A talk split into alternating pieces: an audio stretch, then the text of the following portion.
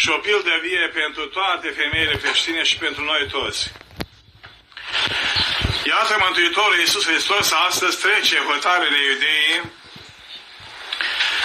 el care a spus că nu sunt trimis decât către olicele pierdute ale lui Israel, aceasta a spus-o că sigur se scandalizau iudeii, dar el a venit pentru toată lumea. Astăzi trece granițele și intră într-un stat, într-un popor interzis pentru iudei.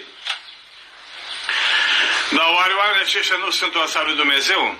Deci toate popoare sunt al lui Dumnezeu. Dumnezeu pe toți îi cheamă și vrea ca toți să se mântuiască și la cunoștința adevărului să vină.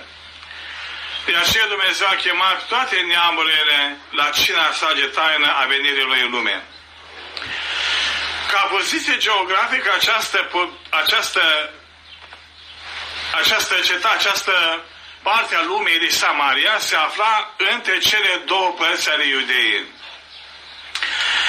Deci ca să faceți o imagine geografică, deci în parte de lor era Galileea cu cetatea sa mică numită Nazaretul, de unde a venit Domnul. La mijloc era Samaria, iar în jos era Ierusalimul, faimos Ierusalim cu Iudeea întreagă. Deci ca să ajungi de la Iudeea la Galileea, obligatoriu, trebuia să treci prin Samaria. Dacă nu, trebuie să o covolești pustiul și chiar să treci Iordanul și să ajungi acolo. De aceea iudeii preferau să ocolească acest ținut decât să intre, să se spurce în acest ținut al Samariei. Deci unii pe alții se dușmăneau. Ăștia îi socăteau spurcase pe samarineni, samarineni din răutate nu-i suportau pe iudei.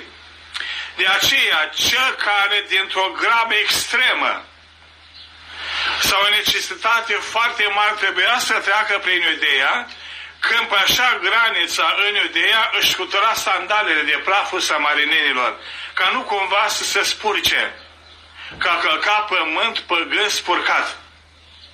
Aceste prejudecăți care le aveau iudeii, le-a intrat atât de bine în minte, că iată a ajuns secole întregi până la Hristos.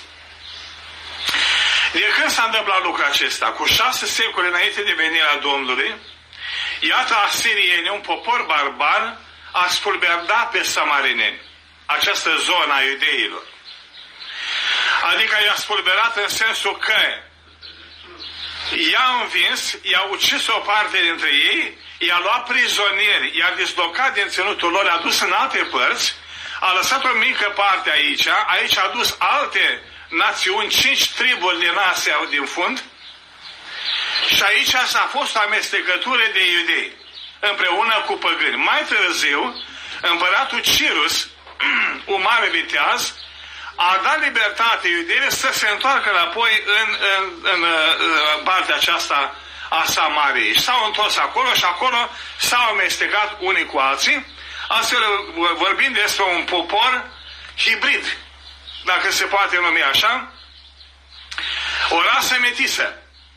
Deci un popor care era amestecat, bineînțeles că acolo atunci când se amestecă națiunile, se amestecă și obiceiurile, se amestecă și limba, se amestecă și credința și religia.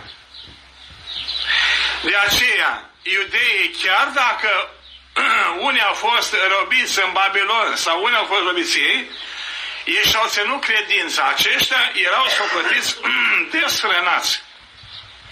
Deci faptul că nu au ținut cu credincioșie la legea lui Moise, la legea lui Dumnezeu, de aceea erau desprețuiați de ceilalți din Iudeea. De aceea, acești samarineni țineau doar cinci, primele cinci cărți ale Vechiului Testament, numit și Pentateuhul.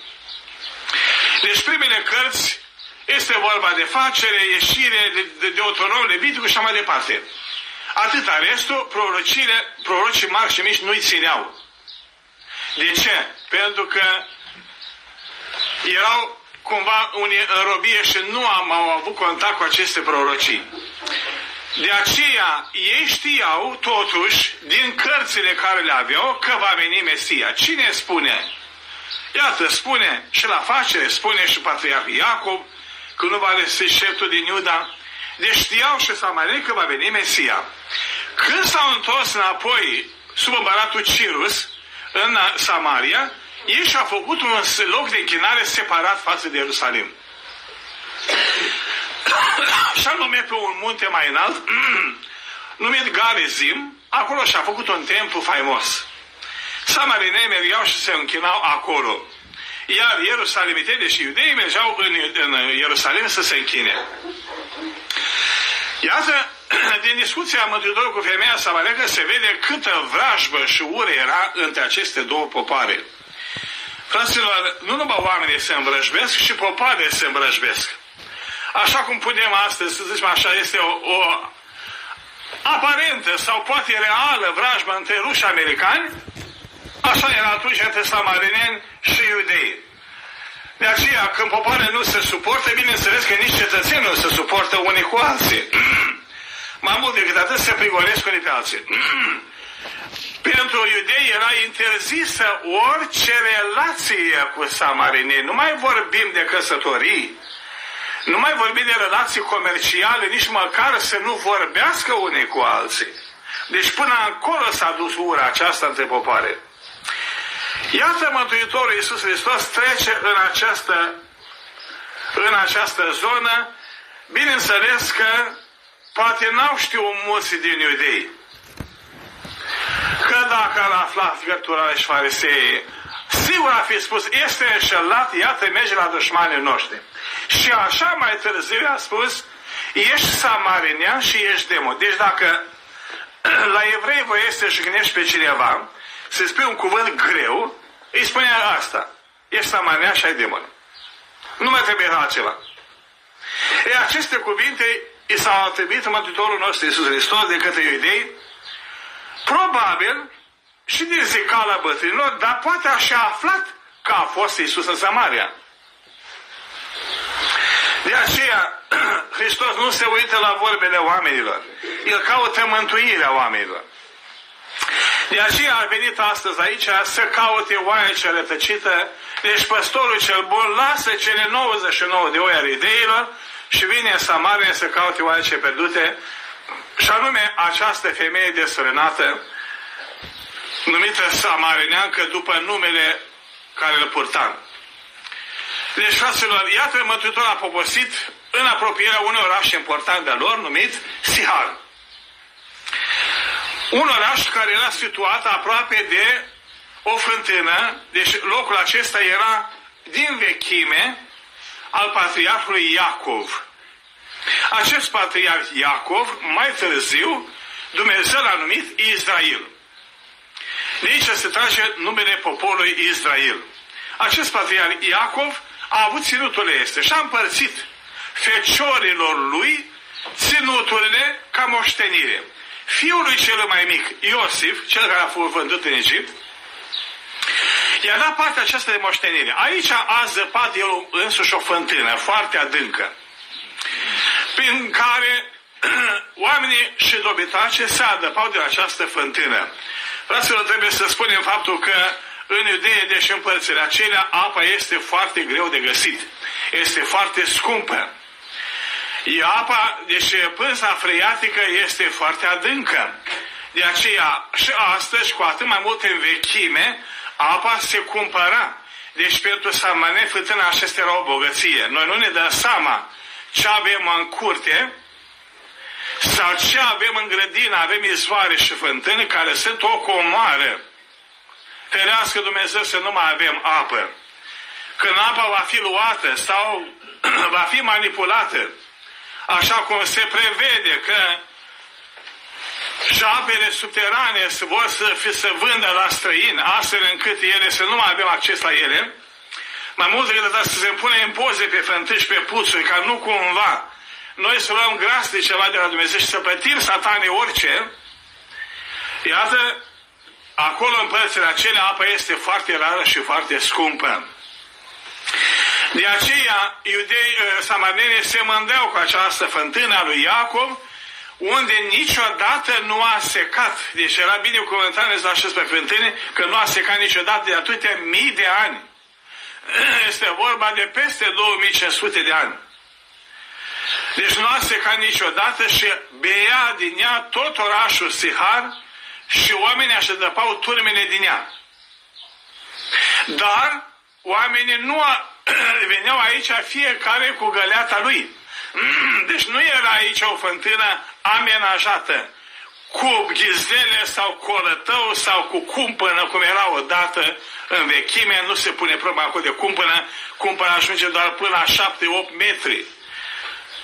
Mai mult nu ajunge. Ei, acolo unde sunt foarte adânci și zeci de metri și deci nu era, nu se pune. De ce nu se punea? Pentru că samanerii au și zgârciți. Nu cumva se vine idee să ia apă de acolo. De aceea fiecare venea cu găletul de acasă, scotea cu funea și punea în ciutură și pleca acasă pentru a-și adăpa familia. Important este faptul că această femeie vine nu când trebuie să vină oamenii după apă. Când au nevoie oamenii de apă? Dimineața. Când se apucă femeia să facă mâncare și trebuie apă? Dimineața. Deci femeile și veneau și luau apă dimineața. Pe de o parte, atunci și trebuie apă, pe de alta, pe altă parte, atunci și răcoare. Iată această femeie vine în ameaza mare. Deci înțelegem faptul că femeia acestei era rușine să vină deodată cu celelalte femei samarinence. De ce era rușine? Pentru viața ei este cată că toată lumea a arătat cu degetul. Iată curva, iată desenată, iată deliciuita. De aceea ea venea în amează că nu era nimeni acolo să scoată apă. Iată Hristos a venit în această parte a lumii, în Samaria, în ceasul al șaselea. Deci, măsurătoarea la iudei a zilei, a vremii, nu este după cum este la noi. Ora 1, 2, 3, 10, ci este ceasul 1, 2, 3, 10. De aceea și biserica a preluat această numerătare și spunem, este ceasul al 10-lea, este ceasul al 9-lea. Vedem și la Mântuitorul a fost răstinit în ceasul al 6-lea până la ceasul al 9-lea. Deci este vorba despre amează 12. În această amează, deci soarele dogorește extraordinar de mult, este peste 50 de grade în zona aceea. Deci este greu, anevoios, oamenii se fereau să călătorească la meaza mare. Pentru că este foarte obositor. Și apa fierbe dacă o ai pe drum. Iată Hristos însă a venit aici pe jos, călătorind atâta drum, fără niciun mijloc de transport pe jos, ca să caute oaia cea rătăcită, însetând de mântuirea lumii. Deci, fraților, iată Domnul s-a ostenit și a venit să caute oaia cea rătăcită. Îmi spunea cineva duminica trecută, zice, Părinte, la mine pe la parohie nu vine niciun om fără mașină la biserică. Și e nevoie acum preotul ca să fac stice gardurile, să facă parcare mai mare. Cu oamenii nu mai vin la biserică fără mașină. Fraților, ce am ajuns? Deci am ajuns ca și pentru Dumnezeu să fim comozi. Oamenii făceau înainte osteneli grele ca să aibă plată la Dumnezeu. Adică făceau kilometri întregi și depuneau efortul ca să aibă plată pentru că îngerul nu mănâncă pași. Noi acum nu mai iubim osteneala. Dacă se poate toate la comandă, toate pe telefon online, dacă se poate mașina la scară chiar până la ușa bisericii, dacă se poate apăsa pe buton și ne da șanafră, bine ar fi. Poate să avea inventat și așa ceva. Sau poate prin poștă să poate trimite anafra acasă. Deci comoditatea ne omoară. Comoditatea ne aduce la obezitate și la sclerozare. Deci suntem o generație a comodității, a intoleranței, a superficialității. Hristos s-a ostenit călătorind la meaza mare. Deci atâția kilometri, bineînțeles că a ostenit și a fost frământ și însetat. Fraților, iată a venit aici la fântână normal ca să se adape, să bea din apă pentru că era om. Aici se arată firea omenească a Domnului, că era om adevărat, dar și Dumnezeu adevărat. Iată aici a venit să găsească oaia rătăcită și iată aștepta aici pe cine? Pe această femeie. El nu putea scoate apă. Că nu era găleată acolo, deci Domnul știa lucrul ăsta. De aceea aștepta pe cineva să vină cu găleată să scoată de acolo. El a însetat cel care îmbracă cerul cu nor și dă ploaie pământului, iată Domnul a însetat. Iată apare mielușeaua acea cumântătoare care înainte era lup, acum, după Hristos, devine mielușea. Este vorba de această fotine, care mai târziu s-a numit, care se tulcuiește luminița. Această femeie a venit la fântână și s-a mirat că este cineva acolo. Să se ducă înapoi, nu se poate duce acasă fără apă, are trebuință. Să înainte stătea pe loc, nu știa ce să facă. Dar până la urmă necesitatea a împins-o și a scos apă, n-a scos niciun cuvânt. După ce a scos apă din fântână, Mântuitorul a spus, dă-mi să beau. Din aceste cuvinte, din portul Mântuitorule, din pieptănătura părului și din alte feluri de lucruri exterioare, au cunoscut femeia că acesta este iudeu și nu samarinean. De aceea l-a înfruntat această femeie îndrăzneață și a spus, tu care ești iudeu, cel de la mine să dea o apă care sunt femeie samarineancă? Adică a repetat ceea ce avea în sufletul, în poporul în suflet, adică ura. Adică noi nu avem nicio comuniune, nu avem nici să vorbim unii cu alții. Cu atât mai mult se cer de la mine să-ți dau apă să bei. Fraților, iată, aici este vorba despre o pescuire minunată. Acest minunat pescar care este Domnul nostru, pornește pescuirea sufletului de la lucruri banale. Deci de la apa din fântână, aceea care este necesară omului. Și a început prin această cuvinte, dăm să beau. Deci Domnul înseta aici dublu. Înseta și fizică la o călătorie, înseta de mântuirea femeii. De aceea a spus, dăm să beau. și iată, a fost înfruntat de această femeie cu aceste cuvinte, că n-au nici amestec unii cu alții. Mântuitorul nostru Iisus Hristos îi spune, dacă ai ști tu darul lui Dumnezeu și ai ști cine este cel care își cere să dai să bea, ai fi cerut de la el să-ți dea apa cea vie. Adică o pune pe femeie într-o dilemă. Îi ridică un semn de întrebare care îi stârnește curiozitatea. Deci îi alungă ura și stârnește curiozitatea. Deci mută hotarul atenție de pe ură, îi captivează atenția pe apa cea vie, adică pe ceva care să o ușureze. Deci, fraților, Mântuitorul Hristos aici se referă nu la femeia sarăneancă, ci la noi toți. Dacă am ști noi darul lui Dumnezeu și ce mântuitor avem, am cere de la el, nu reușită la examene, nu sănătate, nu, nu știu ce anume lumești, am cere de la el apa ce vie. Care apa ce vie, Domnule? Harul Duhului. Aceasta este apa ce vie care o stuce noi de la Domnul. Deci am cere de la Domnul apa ce vie, Duhul să care cine bea din apa aceasta nu va mai înseta în veci. Adică, cine a gustat credința și harul lui Dumnezeu, nici o clipă nu se mai poate depărta de Domnul nostru. Și în cele mai grele cumpene și necazuri și orice fel de întristare și ispită, nu-și va pierde cumpătul, ci va dori să bea și să rămână în Hristos. Deci apa ce vie este Hristos. El care adapă sufletul omului și astâmpă răstetea. Apa aceasta care noi din Gălată, aceasta iarăși ne este sete după câteva minute. Din această apă a Duhului nu mai setăm niciodată. Și aceasta va rămâne în veci. Deci, fraților, alta este hrana trupului, alta este hrana sufletului. Femeia nu înțelege lucrurile cele adânci și profunde. Pentru că mintea este îngustă și nu are cum să se ridice la cele dumnezeiești.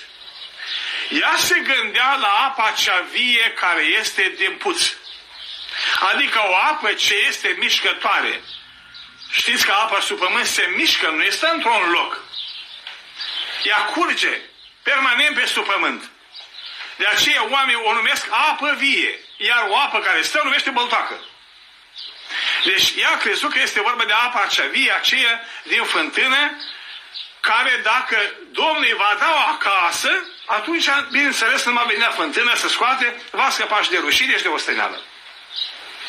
Deci femeia s-a oprit la această înțelegere a apei din fântână. Fraților, iată și apa aceasta din fântână este un dar al lui Dumnezeu. Vedeți, Dumnezeu a rânduit un ciclu al apei extraordinar de important pentru viața oamenilor. Deci, pe cum, pe cum spune știința, se spune așa că deci apa asta care noi o bem se ridică din mări, din oceane. Ea se ridică sub formă de evaporare. Și se face din apă care este lichidă, se transformă în vapori. Vapori acestea numesc pentru noi nori. Poate ați văzut după o ploaie bună, cum peste păduri și peste vânt se ridică în sus apa și se creează nori. Ei, acești nori, în acești nori este o concentrație mare de apă sub formă de vapori. Dumnezeu trimite vânturile și mână acești vapori peste uscaturi. Astfel încât apa de acum din vapor se transformă iarăși în, în apă sub numele de ploaie. Deci este vorba de alt fenomen numit condens. Deci cum este femeia la bucătărie, la cafea fasole la oală, s-a ridicat apa în babă în tavan și pe aceea curge tavanul. Deci este ploaie. Numai că e în casă. Deci această apă coboară pe pământ. Ea adapă fața pământului, deci se hrănesc animalele, se hrănesc dobitoacele, deci și oamenii din ea, ea se filtrează prin straturile care sunt ale solului, minerale și tot ce are el, și ajunge în pânza freatică. Această pânză freatică este apa cea mai pură și mai curată. Deci filtrată. Din această, în această apă freatică ajung cu fântânare și fac fântâna. Și de acolo noi scoatem apă și bem cu găleata și cu găleata cu cana. Deci apa are un ciclu. După aceea această apă este la suprafață, se vasă în râuri și din râuri în fluvii, din fluvii în mări și iarăși ajunge de unde a plecat. Dumnezeu așa a creat lucrurile de interesante și de bune, toate spre folosul omului. Fraților, iată, și această apă este pentru noi un mare dar Dumnezeu că ne astâmpă răsetea, ne răcorește de osteneală și ne folosește la toată trebuință. Doamne ferește să nu fie apă, toată industria se paralizează. Deci noi nu suntem la cheremo sioniștilor. Suntem la mâna lui Dumnezeu. Deși ei vor să pună mâna pe ape, toate apele să fie mâna lor. Deja apele române sunt cumpărate de Coca-Cola. Și sunt uh, sub patronajul lor. Dar dacă Domnul nu mai dă ploaie și nu mai este apă, atunci toate cad, și animalele și ei. Fraților, însă apa cea vie niciodată nu seacă, adică Hristos rămâne în veci. Harul Duhului să nu se împuținează în veci.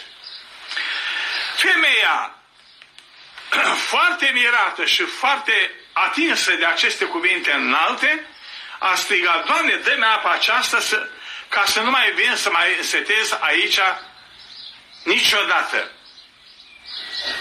Deci femeia a văzut că nu este un om oarecare. A văzut, poate, prima dată o fi crezut că este un braci. Cine știe? După aceea s-a dat seama că este un profet. Fraților, iată aici ne arată femeia și despre faptul că apa aceasta zice că din ea a băut patriarhul nostru Iacob împreună cu fiul lui și cu turmele lui. Deci arată că Dumnezeu arată, a fost înmeșugată vântâna aceasta de atâtea mii de ani și este atât de pură și curată și nu se împuținează. Fraților, iată că Mântuitorul Iisus Hristos, după ce arunca mreaja, ridică mreaja atunci când trebuie. Aici este înțelepciunea și momentul potrivit în care ridică un suflet. Zicându-i, du-te și cheamă pe bărbatul tău, dacă vrei apa cea vie. Domnul care știe trecutul și viitorul omului, știa că această femeie a încălcat legile omenești, nu mai spune cele dumnezeiești. Adică a schimbat cinci bărbați până acum. Iar acum era cu al șaselea. Și a spus, nu am bărbat. Deci ea aici nu a mințit. Pentru că ea, un bărbat adevărat, nu-l mai avea. Mântuitorul Iisus Hristos a spus, bine a spus adevărat că nu ai bărbat, că cinci a avut până acum și care, cel care este acum bărbat nu ți este bărbat. Adică i-a spus că este unde săra și el și ea. Deci, fraților, Domnul a descoperit adevărul. Când cineva îți descopere tainele vieții și mai ales păcatele, cu adevărat atunci te dai bătut. Atunci ești un prizonier în mâna celui care te-a întrebat. Deci, ea a fost rușine femeia acestea de ceea ce a făcut? Se pare că nu. De unde știm aceasta? Din ceea ce a răspuns ea. În loc să se rușineze, să plece obrazul în jos, să rășească obrazul, i-a luat și a spus, Doamne, văd că ești proroc. Nu cumva femeia aceasta a schimbat subiectul intenționat? Că de obicei, frate, se întâmplă atunci când cineva te vădește de un lucru și n-ai răspuns la el, atunci, ca să ieși cu basma curată, schimbi subiectul. Pe alt plan. Și atunci, celălalt interlocutor și uite subiectul principal și așa te poți sustrage. Femeia aceasta n-a făcut așa, n-a viclenit, ci ea avea o problemă, deci o frământare foarte profundă sufletească, anume aceea se întreba dacă este în regulă cu credința sau nu. E adevărată credința samarină sau nu? Lucrul acesta o frământa extraordinar de mult. De aceea, fraților, iată, orice om sau la orice om, chiar dacă are și păcate, o să găsești și ceva bun. Dacă omul acela are calități sufletești, și are o viață stricată, Dumnezeu poate să ridice spre o viață adevărată din acela păcatului. Însă dacă omul are numai superficiale exterioară și are o viață stricată interioară, cum a fost cărturare și farisee, aceștia nu se mai întorc sau greu se întorc. Iată femeia aceasta avea două calități. Anume aceea cu o interesa credința adevărată una, al doilea avea rușine. Deci era o femeie simțită. Dacă ar fi fost una din asta care spune, de ce nu toată lumea face așa? Și numai eu am avut cinci bărbați, mai sunt și altele care au. Ar fi răspuns cu îndrăzneală și o brăznecie. Nu. Femeia a fost decentă. A recunoscut lucrul ăsta. Deci, fraților, era interzis în vremea aceea deci era interzis ca iudeii să aibă mai multe femei sau să aibă femeile repetate. Doar atâta era îngăduit, așa cum spune Saducheii, că a venit la mătuș și a spus, a fost la noi șapte frați.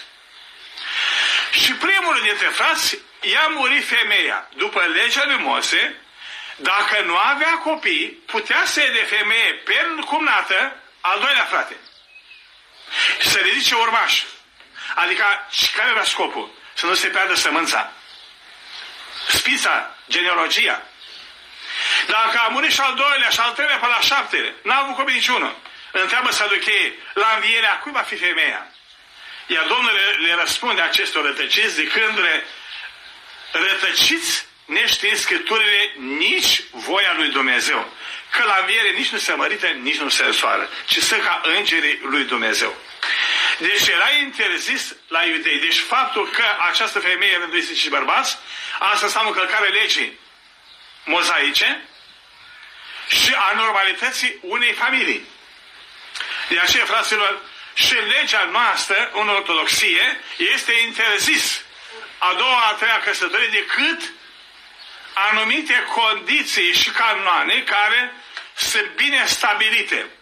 Domnul ne spune în Evanghelia așa că cel ce lasă pe femeia sa și se căsătorește cu alta, săvârșește adult, adică prea curvie.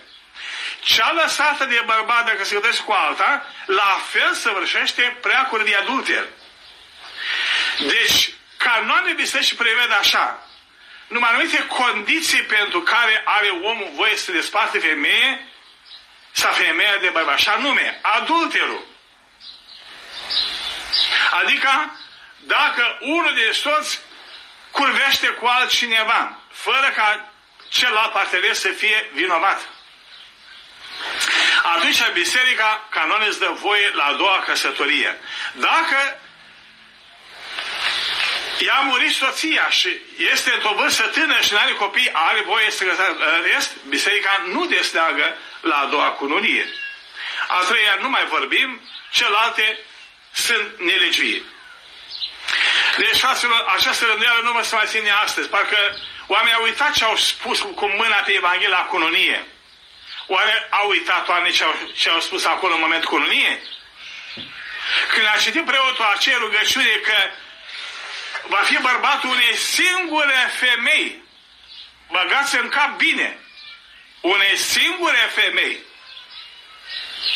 Și femeia va fi feme, unui singur bărbat. Deci nu doi, nu trei, nu zece. Așa cum spune Sfântul Cosma Italianu, spune că la vremea de apoi bărbații vor schimba femeile ca cămașa și femeile vor schimba bărbații ca, ca ciorapi și ca rochia în trecut se auzea de un divorț odată la 100 de ani. Astăzi este o normalitate. Vai de cei care fac divorțuri. Vai de judecătorii care încuviințează divorțurile și notarii care aprobă divorț. Că acum se desface prin o simplă declarație notară. În fața Dumnezeu nu este desface căsătorie.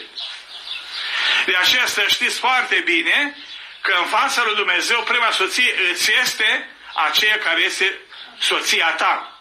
Nu înseamnă o hârtie de notar te ți-a desfăcut căsătoria în cerul.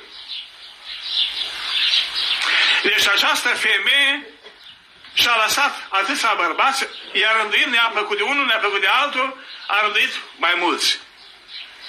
Deci această femeie a spus adevărul, deci era și sinceră pe de altă parte. Că a avut cinci bărbați. Dar ea I-a spus, Doamne, văd că ești proroc. Deci de și-a dat seama de aici că nimeni nu poate spune, adev- spune viitorul decât cineva care are darul prorociei. De aceea, poate n-a mirat-o faptul că i-a spus viața ei stricată. Cât a mirat-o faptul că i-a văzut sufletul.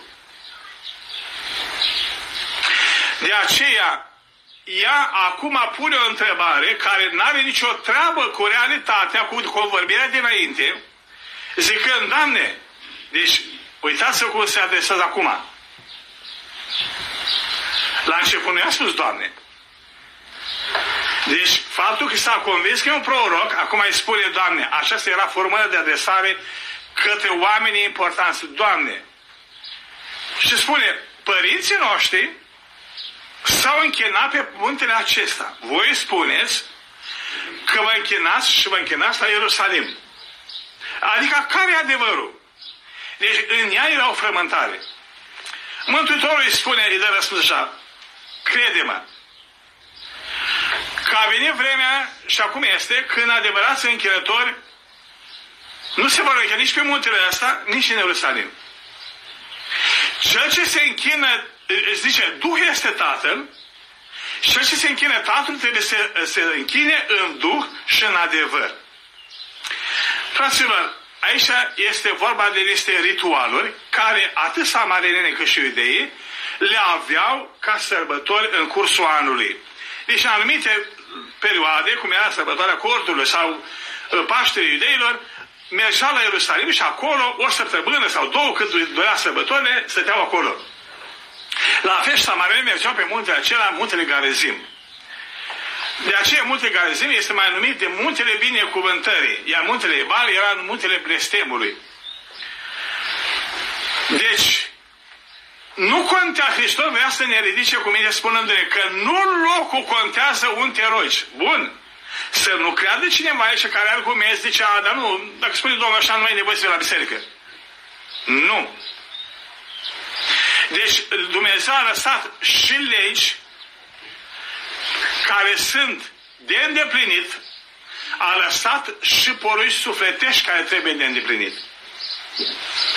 De aceea și una și alta trebuie să le facem. Și mersul la biserică, dar și rugăciunea duc și în adevăr. Iată, fraților, deci aici vrea Domnul să spună că nu contează locul, ci felul cum te rogi. Poți să te rogi oriunde ai fi. Dacă mintea și sufletul ți este la Dumnezeu, rugăciunea ta este ascultată. Ioana a fost ascultată în pântecele chitului, a balenii. Daniel a fost ascultat în groapa cu lei. Și așa mai departe. Deci rugăciunea nu contează unde o faci, să o faci cu adevărat. Dar mai cu precădere în biserică trebuie să o faci în duh și în adevăr. Fraților, această rugăciune în duh și adevăr de care vorbește Domnul are o cuprindere extinsă și anume aceea că rugăciunea în duh înseamnă participarea sufletească a omului în rugăciune. Adică toată ființa ta, mă refer minte, simțire, voință, inimă, bineînțeles gură și celelalte, toate să fie concentrate în rugăciune. Lasă să refer rugăciunea în Duh. Mai concret, un copilaș mic, când vrea să la ducă la masă, spune, mamă, te rog, dă o bombană. Cum se roagă așa? Zice, mamă, te rog, dă o bombană, așa. Contează intonația? Bineînțeles, dacă tu ca mamă te înduioșezi de rugăminte să se dau un copil și te scârbești de flecarismul unei rugăciuni de acestea care nu avem și un rost. Și atunci spui, este serios sau nu? Așa spune și Dumnezeu. Când te rogi și îți ceri ceva și tu nu ești cu mintea rucă și cu Iisul de acolo, întreabă Dumnezeu, e serios omul ăsta sau nu? Și vrea sau nu vrea? Deci rugăciunea în Duh se referă la rugăciune care este cu toată ființa.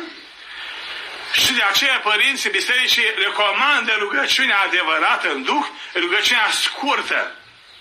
Adică cum te rogi tu de cineva, așa te rogi de Dumnezeu cu vorbele tale. Nu asta înseamnă că trebuie să scutim pravila. Laudele au rolul lor. Cererile au rolul lor. Dar rugăciunea în Duh este altceva. Este rugăciunea participarea ființei noastre. Iată, în Vechiul Testament avem o pildă despre mama lui Samuel, Ana, care se ruga în fața altarului cu toată ființa și face ca o nebună. Iar el, preotul, să o că e o femeie bețivă. Și a spus femeia, eu nu sunt femeie beată, ci caut pe Dumnezeu meu. Deci, fraților, această rugăciune trebuie să o avem noi. Măcar când spui, Doamne ajută-mă, Doamne nu mă lăsa, acele cuvinte participă ființa ta și toată inima ta. Pe de altă parte, mai spune doar rugăciunea adevăr. Rugăciunea adevăr este aceea care este, are ca suport, are ca fundament învățătura lui Hristos, fraților. Dar se roagă și budistul. Dar se roagă și evreu și bate capul din zilul plângere acolo până își sparge, faci cu cuie. Dar își bate la Meca și musulmanul capul de podere până îi fac cu ei în frunte. Dar cine aude pe ei? Rugăciunea, cum spune orbul, pe păcătoși Dumnezeu nu-i ascultă. Adică dacă ești eretic, dacă ești păgân, nu te aude Dumnezeu. Bun, sunt cazuri în care Dumnezeu asculta pe păgâni. De exemplu, la Sfântul Constantin. Sau ca Dumnezeu creștin, dacă ești, există, ești adevărat, ajută-mă. Și Dumnezeu s-a descoperit, s-a arătat. Dar dacă tu ești convins în erezia ta și te rogi, zici că Dumnezeu nu te aude Dumnezeu. Deci trebuie obligatoriu să ai și credința adevărată. Aceea este rugăciunea în Duh și în adevăr. Deci, fraților, lecția care o dă astăzi Hristos este de aceea cum trebuie să ne rugăm. Fraților, iată, după aceste răspunsuri care dă femeie, Mântuitorul femeii samarinece, se arată cu adevărat lecție de teologie pentru noi toți creștinii ortodoxi, cum trebuie să ne rugăm și cum trebuie să ne raportăm la Dumnezeu în rugăciune. Nu contează locul și modul și timpul în care trebuie să te rogi. După aceea, iată că această femeie a rămas mirată de răspunsul Domnului nostru Isus Hristos. Și în acest timp, iată, a venit ucenicii. Pentru că s-au dus în oraș să caute de alegurii. Că era călătoria lungă și erau înfometați și se mirau că stă de vorbă cu o femeie. De ce? Din cauza sexului, cu unii bărbați și femeie, că așa cum au ochii unii, că dacă vede doi vorbind, zice, a, mă prostii vorbesc. Deci cel ce are minte spurcată, când vede o bărbat cu femeie vorbind, lasă-i duce capul. Dacă nu are mintea curată. Nu cred că asta a spus, s-a referit apostolii. S-a mirat că vorbește cu o femeie sălarineancă, adică și apostolii erau în aceeași vrajbă. Nici ei nu suportau pe samaneni. Deci se vede reciproc ura și la unii și la alții. Când au ajuns ucenicii, a spus învățătoare, mănâncă. Iar Domnul a spus, eu am de mâncat o mâncare care voi nu știți. Mâncarea mea este să fac voia Tatălui meu cel din ceruri. Deci, fraților, aceasta este voia, aceasta este mâncarea lui Dumnezeu. Să facă voia Tatălui, adică el vrea să spună că mult mai important este acest lucru decât mâncarea fizică. Că cel ce are pe Dumnezeu nu-i mai trebuie nici apă, nici hrană. Gândiți-vă la Maria Egipteanca, care a întins degetul mintea lui Zosime și a spus, ajunge darul Dumnezeu. Ce mânca femeia asta? Nimic? Deci, și Domnul spune, omul va trăi nu numai cu pâine și apă, ci cu tot cuvânt care este din gura lui Dumnezeu. N-am ajuns la măsuri de acestea. De aceea, Mântuitorul spune, spuneți voi, că mai sunt patru luni și vine secerișul. Priviți, holdele sunt albe. Secerișul este mult și lucrătorii sunt puțini. Rugați pe Domnul să-și vă lucrători. Alții au muncit, iar voi intrați în munca lor. Fraților, lucrul acesta trec de limitele normalului. Aici holdere se referă la poporul samarinean. Adică uitați-vă la acest popor că este pregătit, adică este copt la minte și la înțelegere și la simțire să primească cuvântul adevărului, cuvântul meu. De aceea lucrătorii sunt puțini. Spune mai departe, alții au muncit și voi intrați în munca lor. Ce au muncit înaintea lor? Prorocii. Au muncit la convertirea iudeilor spre Dumnezeu. Au spus despre Mesia. Au propovăduit, s-au chinuit, au murit. Și spune, voi ați intrat în munca lor. Adică voi nu v-ați răstit prea mult, ci voi primiți deja, lucrați în ceva care a fost deja pregătit. Deci, fraților, iată aici că Mântuitorul Iisus Hristos ne arată nouă tuturor și preoților și episcopilor holdele, adică popoarele, sufletele oamenilor care trebuie secerate. Ce înseamnă secerate? Să aduci rod. Adică să pui sămânța care trebuie a cuvântului Dumnezeu pentru mântuirea sufletului. Fraților, iată această femeie a spus Mântuitorul Iisus Hristos. Știm că va veni Mesia și când va veni Mesia ne va spune nouă toate. Deci femeia nu era străină de venirea lui Mesia. Deci Samaria știau că va veni Mesia. De unde știau? Din căsile locurile aveau. În cele cinci. De aceea și aștepta pe Mesia. Ca niciodată și nimănui, Domnul îi spune, eu sunt cel ce stau de vorbă cu tine. Oare cum a reacționat femeia aceasta? Deci a muțit pe loc. Să te afli în fața lui Mesia, în fața lui Hristos, în fața lui Dumnezeu și să spună că eu se făcut. Deci nu mai cuvinte, rămâi, cum spune eu, perplex. Fără gai. De aceea femeia a uitat și de apă, a uitat și de găleată, a uitat de tot, n-a mai zis niciun cuvânt. Deci, iată cum este arătat Domnul femeie în mod progresiv. La început îl vede ca om. Sau mai bine spus, îl vede mai jos de zero. Îl vede ca dușman.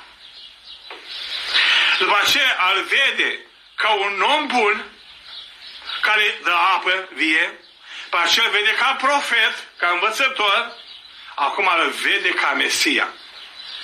În modul că îl vede ca Mesia, aici s-a paralizat sufletul ei. Fraților, și noi dacă am fi fost în postura ei, așa am fi făcut. Dar ce vom face noi când vom fi în fața lui Mesia la drepta judecată? Când va veni cu slavă și putere multă, atunci mă plânge toate semenție și limile pământului. Femeia aceasta, deci și-a uitat necesitățile, nu m-a purtat grijă că îi trebuie apă la copii, că a avut copii, după cum știm, în viața ei. A avut și o mulțime de surori.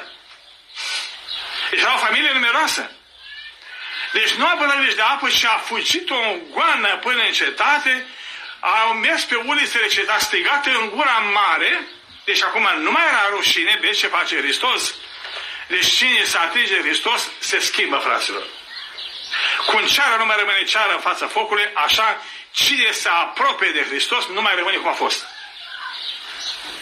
Îi se schimbă și mintea, și sufletul, și gândirea, și tot. Și felul de viețuire, și felul de îmbrăcăminte, tot. Deci femeia aceasta nu era rușine, a strigat un gura mare. Veniți! Am găsit un om care mi-a spus toate câte a făcut. Nu cumva este acesta Mesia? Bun, dar de ce a spus așa? Doar știa că este Mesia. I-a spus Domnul. Întrebarea ei este pusă așa fel încât să stârnească curiozitatea oamenilor. Oamenii deja aveau în fire, în simțire venirea lui Mesia. Acum când auzi că e reală, deci cu adevărat se stârnește curiozitatea și face orice. Deci femeia aceasta, iată, în zelul ei sincer, în sinceritatea ei, care o avea din, din fire, iată acum se face foarte vitează și nu-i mai pasă de rușinea oamenilor. Acum ea spune pe stradă, nu-i rușine că omul acesta i-a spus toate câte a făcut. Lumea știa câte a făcut el. Fraților, iată, samarinenii cu mic cu mare s-au dus acolo la fântână să-l vadă pe Mesia. Bun. Înseamnă că lumea, de imaginați-vă, poate, na, să rămas cu imagini din filme, dar lumea simplă care o denioară, cu picioare de sculțe, care trăiau în boșdeuce, așa care atârnau sau legau vaca de grinda casei, așa care mergeau cu ciutra pe drum sau cu coșul pe cap sau cu călare pe un magar. Deci era atmosfera aceea de vechime, Deci glasul se auzea, nu era termopanic acum, dacă puteți să strângi acum câtă vrei, cât răgușești și nu te mai aude din casă, mai avea televizor deschis? Și mă ascultă manele și mă ascultă pe mincinoși ăștia policieni? Nu mai aude el, poate să strige mama la parte și la sonerii dacă strigă. Deci oamenii atunci erau foarte simpli. Dacă cineva striga ajutor, pe auze toată lumea să sară să-i căiat de casă. Strigă acum, nu te mai aude fața calculatorul în veci. Mi-a spus cineva, fac o paranteză, o familie, așa, o vin să o femeie de bărbatul ei, care stă non-stop în fața calculatorului și spune, mai bărbate, du și cumpără șapă la, la, de la piață. Nu! Că am început jocul. Și zice, l-au pus de cu aspiratorul. Și s-a pus la masă, mamă, am dat azi cu aspiratorul. Parcă o montam unțe. Era un puturoș și jumătate. Nu, făcea, nu face nimica. Deci, imaginea de atunci a lumii când strigă ceva pe stradă și spune veniți, păi lumea sărea, fraților. Am o... Lumea este săturată de tot și de toate. Pentru că sunt atâtea multe diversiuni, multe neadevăr, multe înșelăciuni, care am pățit ca lupul la oi. Când mai strigă cineva adevărul, nu mai crezi. Pentru că asta a făcut diversiunea să schimbe mințile oamenilor. Oamenii nu mai sunt simpli și sinceri. Acum, în 37, spunea cineva ca să n-au unul, doi pe gard de casă. Nu întreba, dar ce, dar cum arde, dar când, dar cum, bă, dar durează până vorbesc la telefon, las casa. Deci cam așa se întâmplă. Deci întâi pune o de întrebări ca să star la ajutor.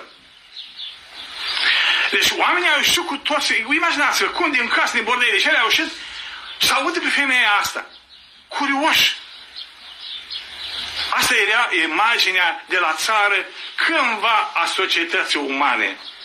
Oamenii erau sociabili, erau în grup. Necazul meu era așa tău, a tău era așa meu. Comunitatea era comunitate. Astăzi suntem vecini și dușmani, ne desparte 20 cm la bloc și nu știm ce în partea cealaltă la 25 cm. Deci atâta de rău a făcut modernismul ăsta, a stricat dragostea de oameni. De asta ne-a înghețit masonii și judane și toate ulifte păgâne care unde întâi ne-a dispersat, ne vrăjbim și pe aceea are putere. Iată, aceștia au uniți.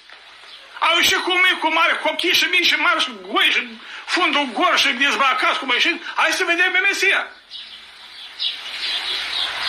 Vedeți ce înseamnă simplitatea? Oamenii simpli de aceea mai ușor se mântuiesc. Noi astăzi nu știu cum ne mântuim. Că logica ne omoară. Deci au venit și au, venit și au vorbit și l-au rugat pe Domnul să rămână la ei. Și a rămas Domnul acolo două zile. Și a spus, Doamne, credem, nu numai pentru tine, ci și pentru că am văzut pe Mesia. Deci așa s-au convertit oamenii la Hristos. Fraților, ne aducem aminte străbunii noștri, dacii, care trăiau în bordei de lut. Bărbații erau plecați la oaste. Femeile erau torcătoare de câripă. Și mâncea pământul. Cât de simplu era viața la țară și cât de simplu trăiau oamenii și cât de mult ne-a complicat astăzi. De asta îți bolile de cap, de asta psihiatriile pline. Viața s-a complicat, omul nu mai este simplu și de aceea ne nebunește modernismul. Păi Iosif spunea că odată că o să vii timpul, o să ne întoarci înapoi, cum a fost în epoca feudală. Nimeni nu crede treaba asta. Noi știți, voi știți că suntem la cheremul cuiva? Păi dacă s-a oprit motorina, s-a parăzat totul. te întorci înapoi la hârleț și la sapă. Și l-a cărat cu ciutura apă din părăie. Și l-a bletit cânepa, acum te mândrești, ești medic, ești funcționar, ești inginer tare. Ești la cheremul cuiva. Nu ești independent. Deci, oricare închide butonă, s-a terminat cu modernismul și cu toate. Deci ne mândim cu ceva ce nu avem în mână. Ne bazăm pe ceva care este, nu este palpibil. De aceea, oamenii, puteți să ne scoți înainte cu orice, puteți fi mama crizei. Că acum pune un tânăr este la calculatorul și să știe el că nu știe ce, ce e sapă. A văzut vaca în poză. În primul rând este să se ucide. Că nu știe să facă nimic practic. Deci oare nu cumva asta și este o ispită că ne-a, ne-a învârtit așa în valul acesta, mă, de ne-a ridicat pe benori aceștia fictivi, ai lumea aceste de online și de, de virtuale, și când ne dă drumul, cădem ca bolovane. Că nu știm nimic să facem, nu știm să trăim normal. Deci oamenii aceștia au crezut și iată s-au convertit. S-au convertit și familia ei, s-au convertit și samarineni și au ajuns mari misionari, mari misionari. Deci Sfânta, deci această femeie s-a numit Sfânta Fotinii. Citiți viața pe 26 vedeți acolo cum a fost martirizată această femeie. Cât a fost chinuită, ce râvn a avut ea pentru Dumnezeu. Și fiul ei, Fotinos și Iosif, așa și surorile ei, Foto și Fotida și toate nu mai știu cum le cheamă, dar toate cu F. Se spune despre Sfânta Fotida, sora ei, a legat-o între doi copaci, o mână de așa și i-a dat la copaci. Sau a rupt-o în două păgânii. Deci Sfânta Fotinie a ajuns până la Smirna și acolo în Smirna și-a dat sufletul în Asia Mică, unde s-a băut o frumoasă catedrală și a fost până la 1922, când și au spulberat-o și a devenit sub, sub otoman. Deci, iată, cum se transformă omul? Deci, fraților, în fața lui Hristos nu rămâi cum ai fost. Ori te îndobitocești mai tare și te răiești, cum a fost călătorii și farisei, ori te schimbi și devii mai bun. De aceea, schimbarea noastră în bine este datorată lui Hristos, nu a noastră. Să ne schimbăm și noi mintea și sufletul în Hristos, fraților, să devenim luminițe, că aceasta este traducerea fotinie, luminița. Lumina sfeșnică să lumineze pentru noi și pentru alții. Amin.